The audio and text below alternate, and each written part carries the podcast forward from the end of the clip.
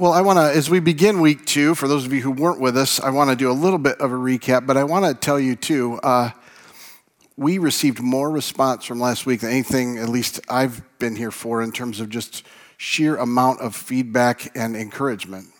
And so, what that tells me is God's doing something. And I just want to give thanks, and we pray more and pray we won't get in the way of that. Now, along the way, with all of the, the feedback that came, all of the encouragement, all of your own heart stirring, I got some interesting things too. I was given a unique gift this last week. Um, someone brought into me, which I absolutely love. If you weren't here, I wore a referee jersey uh, and took it out partway through to remind us our job as a church, my job as your pastor, is not to take sides because this series we're in, you asked for. It's about kind of this issue of politics and faith, and we knew that we're going into difficult water. So someone said, You didn't have all that you need. Uh, they sent me, first of all, a hat, and then they gave me a whistle, uh, which I, I, I gotta tell you, I had no idea how great this is for just leading a staff, by the way. You'll see when I get to this last one. So they gave me a whistle and then on top of it, they gave me six flags. Whoops, not to be confused with the place you go, but uh, they gave me these flags.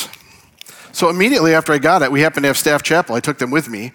And when staff were late, I threw a flag. Delay of chapel, 15 yards. 20 Hail Marys, 20 push ups, run the building. I didn't give them all that, but, uh, and all, all kidding aside, we have said as the church, our job is to both encourage and call fouls. That we're not here to play for one team or for another. We're really here uniquely for God to help us be the people of God. And so, with that, um, I want to. I'm not going to recap everything we did, and I want to encourage you if you weren't with us last week, just because we sense that God did something last week, not through any great communication or anything else. He's just moving. But we're saying, you know what? We think it would be good for you to go back if you weren't with us and see how we introduce this topic. So, I want to just remind you a little bit, which is that when we started the foundation and all this division and all this struggle we're having inside the church, in the community, everywhere, that we recognize Jesus is praying for us to be one. And I just want to say it again because he still is that Jesus, the Son, after his resurrection, ascended and is with the Father, the scripture teaches, at the right hand. And he's interceding for us every minute of every day, which means he's literally talking to the Father on behalf of you and me and others. And one of his key prayers is that we'll be one. So it, we reminded ourselves and each other last week listen, with all this division, with all of these sides being taken, let's be renewed in the fact that Jesus is praying for us to be one, which means there's something greater. And we want to continue to disentangle from the way we look at life and the way we particularly have taken issues and said, you're this or you're that. And that's what culture says. You have to be this or you have to be that. You have to be red or you have to be blue. There's no middle ground, and there's, we're saying there's a higher ground. So that's where we started last week. And what we said, I want to tell you where we're going, is there's three particular topics we're going to look at, and they all relate to life. Think of it as the beginning, kind of the middle, and the end. And the first two are ones people tend to take sides over and say, you must be this or that. So the first one today we're going to look at is the topic of life in the womb. Next week, we're going to look at the life in the midst of racial disparity, which particularly you asked for. It's this battle we're having even in culture of whether there even is, how do we address it, what do we do? And we have sides that we take on both of these. And then in the final week, we wanted to look at the end of life because there are just a lot of issues that everyone faces, and we either don't talk about or help each other through. We tend to isolate and deny. And I don't think it will be as controversial as the other two. So you may love me today, hate me next week. You may hate me this week, love me today. And I want to remind you all I want to do is help us see scripturally and through the lens of Jesus. And so we said last week kind of three ways we look at this. We look at the issue or issues. In other words, What's the topic and what is the kingdom of God like? What does God say about this? What does Scripture teach about this topic? Then the second one is how does God's kingdom move? And what we established very simply last week was God's kingdom does not move in the sense of demand and power, but through a different kind of power. And then finally, how do we treat each other? Because quite honestly, this has been the most hateful and difficult season I've ever seen in my years of living people are towards each other. Now, sometimes it's West Michigan hateful, so you smile and then do it somewhere else. But it's still there. True? Amen. Yes, amen, brother. Thank you. You're welcome. And I'd like to throw flags on that. Wouldn't it be great just to walk around and go, hey, you're being hateful? Flag. Uh, unsportsmanlike conduct, unchristian conduct, 15 yards, go sit on the bench for a while. But we can't. So, with this, we're going to begin to look at how does Scripture teach about life in the womb.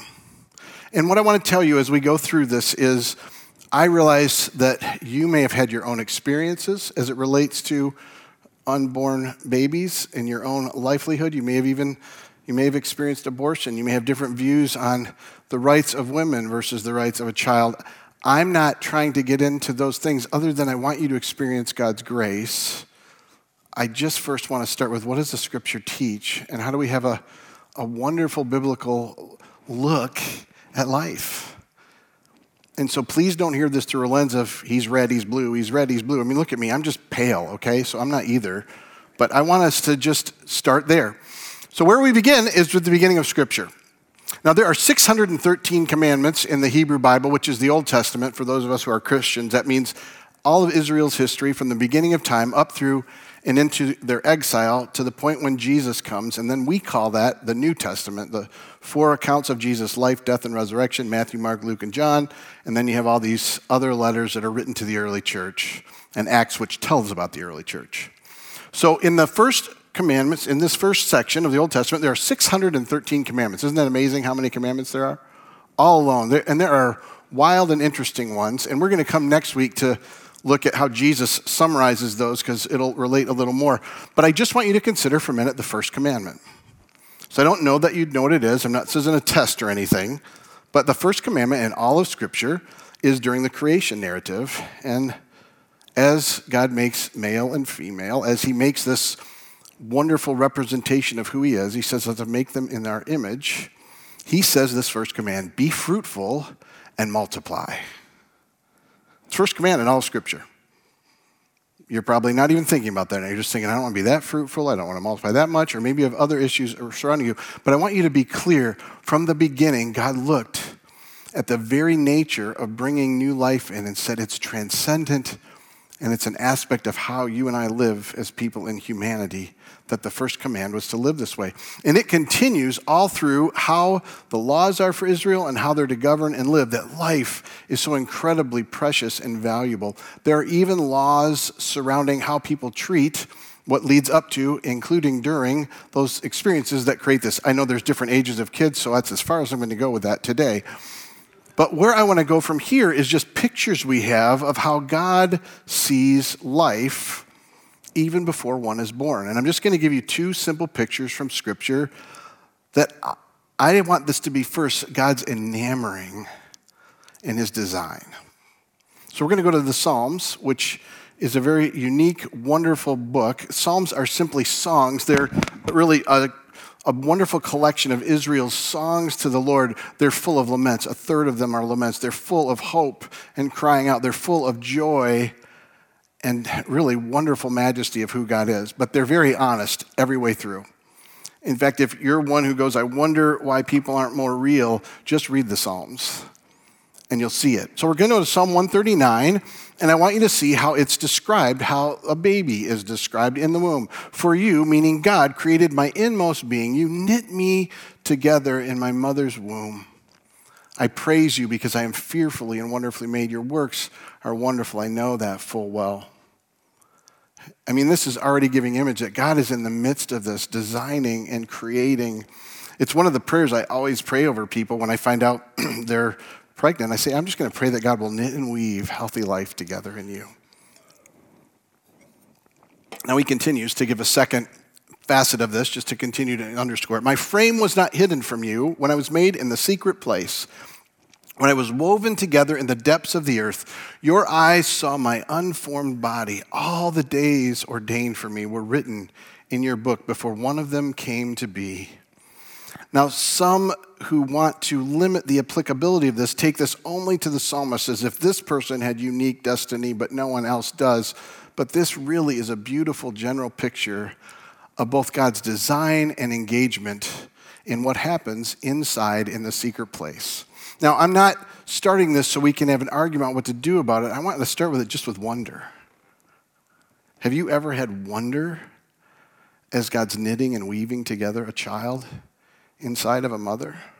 Just the wonder of the intricacies, the wonder of each aspect of development. Even as we learn more and more about how babies are formed, it's wild and amazing to think of what God's doing through this time in the womb, isn't it?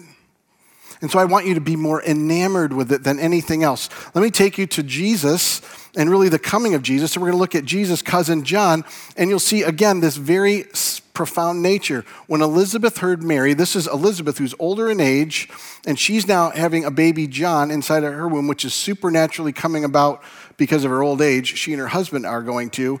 It tells us that when Mary, who's the one that's having Jesus, and Jesus is already in her, when Mary's ba- or Elizabeth's baby hears Mary, the baby leaped in her womb, and Elizabeth was filled with the Holy Spirit. As soon as the sound of your greeting reached my ears, the baby in my womb leaped for joy. By the way, he was also filled with the Spirit. Now that gives us image to how amazing and incredible God is moving before a child is born, doesn't it? And that's where I simply want to start because I know there are all sorts of arguments about when life begins and when life is sustainable and what it all means. And we're not here to try to debate or argue medical terminology or people's views of it. We're saying, as followers of Jesus, we believe God designs life, and all the way through, He's knitting and weaving, and all the way through, He's building destiny, and all the way through, He's even breathing life as He does into John. We're enamored by it. That's where we want to be as we begin to address these issues that are more complicated. Now, here's my concern. This is how we tend to talk about it, and particularly how we talk about it when we get into this it's everything's good or bad. We take a hammer to this issue. We bring the hammer and go. In fact, you're probably thinking, why didn't you use the big verse that we should use that will let people know this is never okay and it's horrible if we do it? And this is where we go the commandment you shall not murder. We go, listen, the taking of a life is murder. And so we understand and see this in the midst of what happens when children are in the womb and what we would particularly, as we tend to, as Christians, and particularly Christians in our area and our way of thinking, talk about this one issue. We bring the hammer and we somehow think that we're in the right because of this. And here's where I want to just caution you and, and I'm not cautioning you saying don't, don't believe that. What I'm cautioning you is our approach. So, Jesus, when he's teaching, he's teaching these multitudes, he actually goes to this commandment. You've heard it said, you shouldn't murder. But I say to you, if you have anger towards your brother, there's judgment to you. He's equating anger towards people with murder. I, I want us to feel the pain of that because you realize we're all angry to each other in ungodly ways. True? Let me take it one step further. John, one of the earliest followers of Jesus, disciples, and he writes a letter to the early church, and one of the statements he makes is when you have hate in your heart towards your brothers and sisters, you murder them. So let me say it this way I'm not lightening on the fact that we should advocate for the unborn. I'm weighing heavier on how every one of us is killing each other. And we kill each other day after day, and moment after moment, and comment after comment, whisper after whisper, judgment after judgment. You know, it suddenly hit me that when Jesus says, basically, be careful how you judge each other because the measure you use will be measured to you that we tend to think, hey, the way we're going to address this issue of the unborn is we're going to tell people when they do something like this, we're going to scream baby killer. And if you, this is how I've gotten politically, if you vote for that, you are voting for a baby killer. And so it's, this is how you have to vote this way or that way. Again, I'm not here to address the politic, I'm here to pull us back from it. And where I want us to go is to a place of grace. So, so this is the interesting thing. When John says in his letter, hey, when you hate your brother and sister, you, you're murdering them. Right after that, he says, Jesus showed his love as he lays down his life for us. It's fascinating that it goes from that to this. In other words, here's the truth, here's the great grace. If I were to say it this way, and, and all week as I'm praying about this and going, how do we frame this? How do we look at this? This is the phrase that came back to me over and over again. It's about grace and truth. It's about grace and truth. Now, they're wonderful biblical words and they're wonderful churchy words. I want them to be practical for us, though. Because where we should start is when we address an issue like this with the unborn. Before, and we, we tend to just get to protecting life from ending. There's much more to it than that. I'm just starting there because it tends to be the issue we deal with. But we don't even realize the very accusations we make are right back at us, do we? And, and there is a heaviness when we don't, because what we're saying to anybody who's either done this or considering it is we frame them in a much worse way than the rest of us. It's a truth without grace. So, what does it look like for us to live in grace and truth? What's it look like that Jesus does this? Let me give you a simple picture of grace and truth from Jesus' eyes, from the way Jesus walked the earth. Jesus, at one point in time in John's account, ends up going through Samaria, which is unheard of. He should have gone around it from the Jewish perspective. Samaritans were, they were subpar with Jews. That's how they saw them. They're, they're less than, which is its own problem. He goes into Samaria. He goes to a well. At a time of day, no one would be there.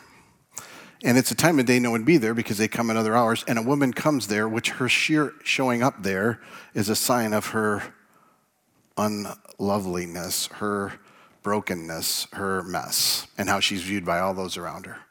So the first thing I want you to see is Jesus actually goes to her in isolation and is with her.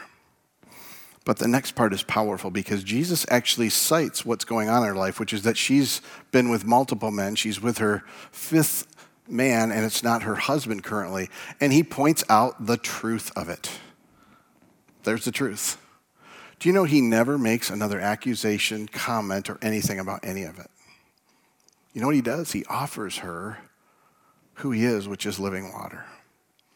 What dominates his interaction with her is grace.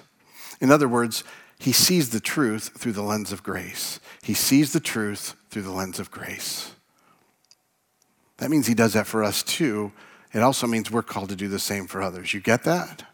Like, I want us to understand however we think we're to deal with this issue. And that's where we started last week. There's the issue, then there's how does the kingdom move? The kingdom does not move through condemnation and screaming at the world around us, telling them they must be this way, and we must demand all of culture accommodates how we see things. The kingdom comes through grace, through relationship through walking and loving people, whether we agree or don't, through recognizing our own need. You realize if you and I recognize that we are all killers of each other and murderers of each other, we look at people differently, don't we? And we treat this differently. And if you think we've done this well, I'll just tell you very simply we haven't. We know uh, very specifically that many women who've been involved or experienced an abortion, and men as well who have been, feel unforgivable when they come to the church. Meaning, somehow we communicate through all of our advocating and demanding that this is different than anything else.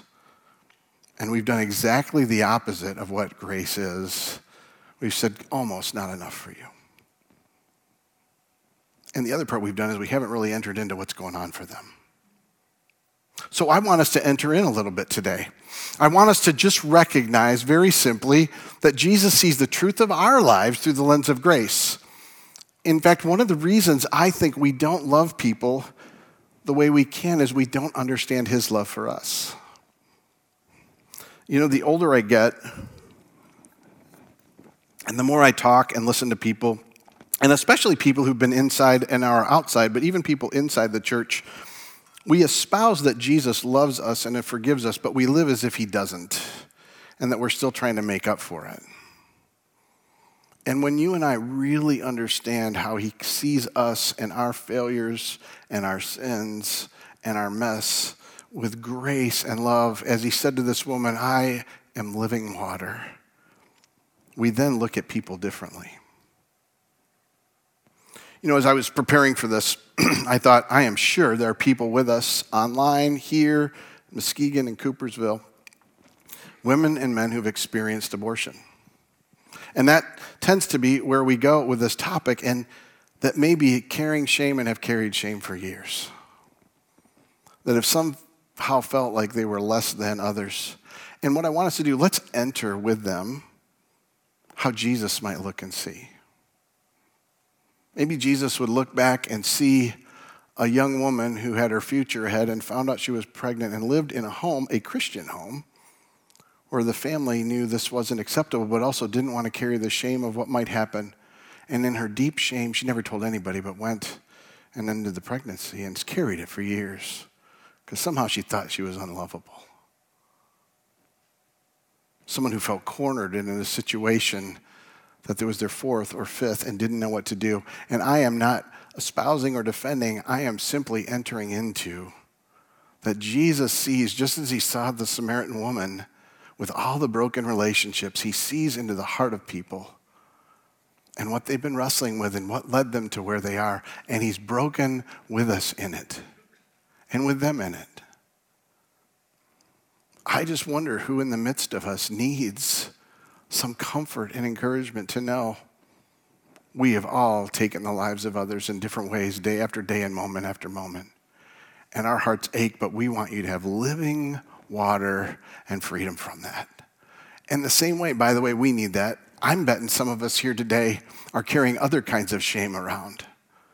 That you go, you know what? It wasn't this, it was something else that I don't ever want anyone to know. And I don't even, I, I live every day with regret of how I handled this or that. And then Jesus comes and goes, Listen, I see through the lens of grace. I see the brokenness, I see the sin, I see the mess. I'm living water. That's what he told the Samaritan woman. I died, as John tells us, sacrifice for us to pay for, but also to give life to you. He tells her it's a drink that will never make you, you won't be thirsty again. It's a different kind of drink. I'm the answer to the mess you hide and feel in. I go, I don't want us to miss. That is really important. And I want to tell us even further this is what we need to see from this beyond our own need is we need to start seeing people differently through the eyes of Jesus. Through the very lens and way that jesus people jesus sees people. See because he sees through grace. That's how he looks at the truth of what's going on. You and i in this area we can particularly see through the lens of we must have it this way and we must fight for and we must be against. And we've missed out on the lens of jesus we missed out on the grace we can give. And what happens is no one wants to tell us when they're in pain because they think instead that we're just here to shove something down their throat and tell them how bad they are if they don't. Instead of loving them through whatever they are either considering. Because basically, you know, we walk with people even when we don't agree. You do understand that, don't you?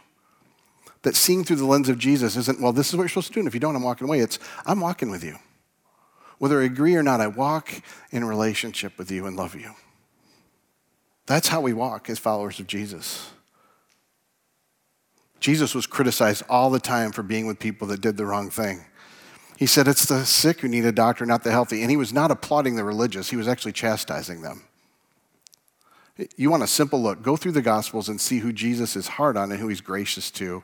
He's always gracious to the ones that are a mess that everybody else is hard on. And he's hard on the people who somehow have taken their seemingly holy way of living and thought they were better than others. Literally, they're forcing themselves to be judged by the measure they use. God is calling us to live differently. Now, I, th- I, think, I hope it's a simple invitation for us to begin to experience grace and to give grace. But I want to give us a practical application in this. And I want to be clear as a church we will, and you'll see it through what I'm going to tell you in terms of what we're initiating right now. We want to be helpful and walk with people through difficulty, and pregnancy in particular. But I want you to know as well that while we tend to only focus on this kind of idea of someone terminating a pregnancy, of someone killing, of someone ending a life, we don't focus on the other ways that, that life is threatened. For example, for people of color, they're more apt to lose a child through lack of prenatal care than through abortion. So, guess what? If we're the church, we care to help people through life. We're not just trying to stop it from ending, we're trying to bring it. So, I just don't want to miss while we're going to talk about this, it's not the whole picture. You understand? We care about life all the way through. So, with that, I want to invite Amy Jo Plune to come up and join me. Uh, Amy Jo works for Positive Options. And, uh, and they're starting a new group. We're starting it here. Do you want to grab that mic over there, Amy Jo? Uh, it's called Making Life Disciples, and there will be sign up sheets actually in the lobby at Spring Lake and in Coopersville and Muskegon at the connection point. And I just want to have her explain a little bit of what this is. Here, get the for you. Yeah. I know I should put my glasses on just to see, but.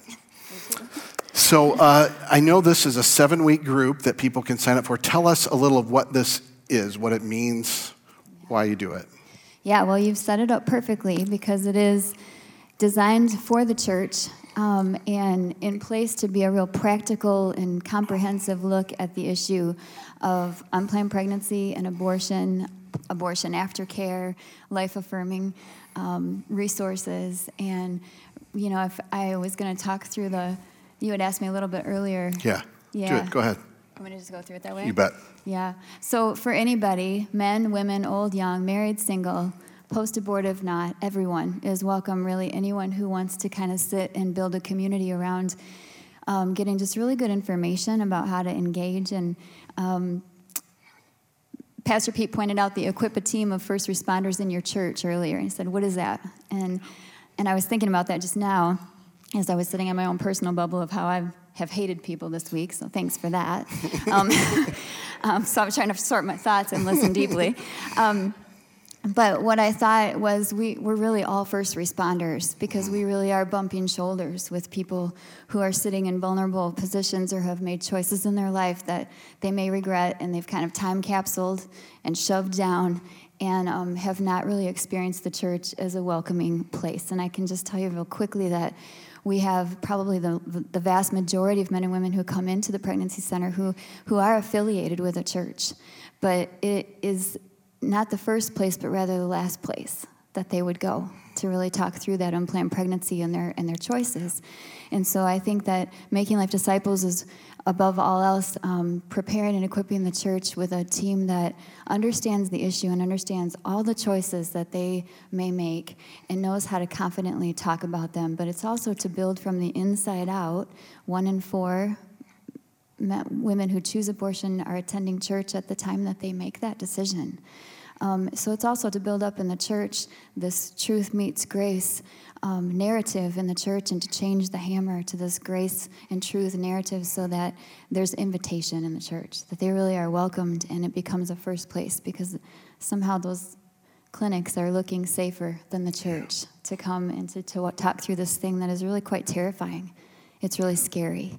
And uh, so it's to build conversations, um, confidence, those people who want to just be better at discipleship and mentoring in their own families and the people that you're bumping shoulders with, um, and be able to better talk about the hard stuff.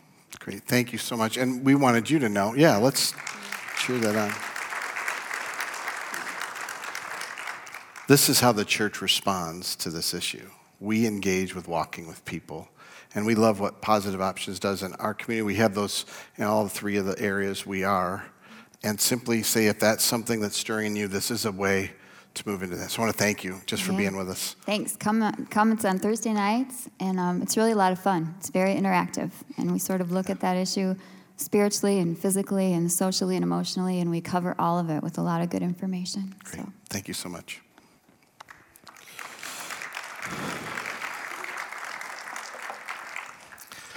I mean, as I said before, our, our simple application is you and I continue to grow in how we understand our own grace.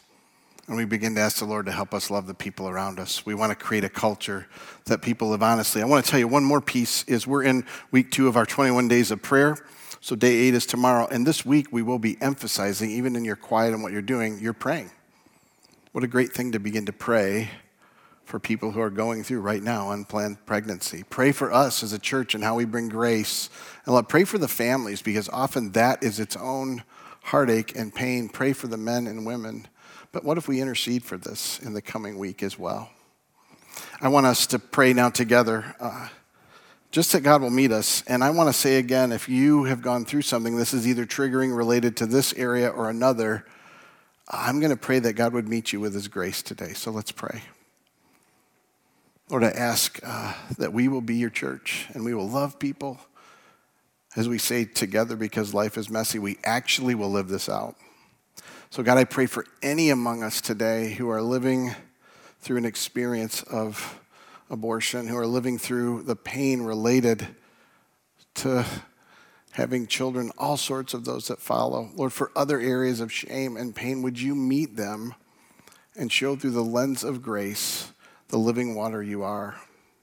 And then for us, God, as we live in our own conviction of the pains and the ways we really go after each other with such hate and vitriol, and the way our culture has become this on this area particularly. Help us to be forgiven and walk differently and to know how to walk with you in it. I ask all of this now, Lord, in the name and power of Jesus. Amen.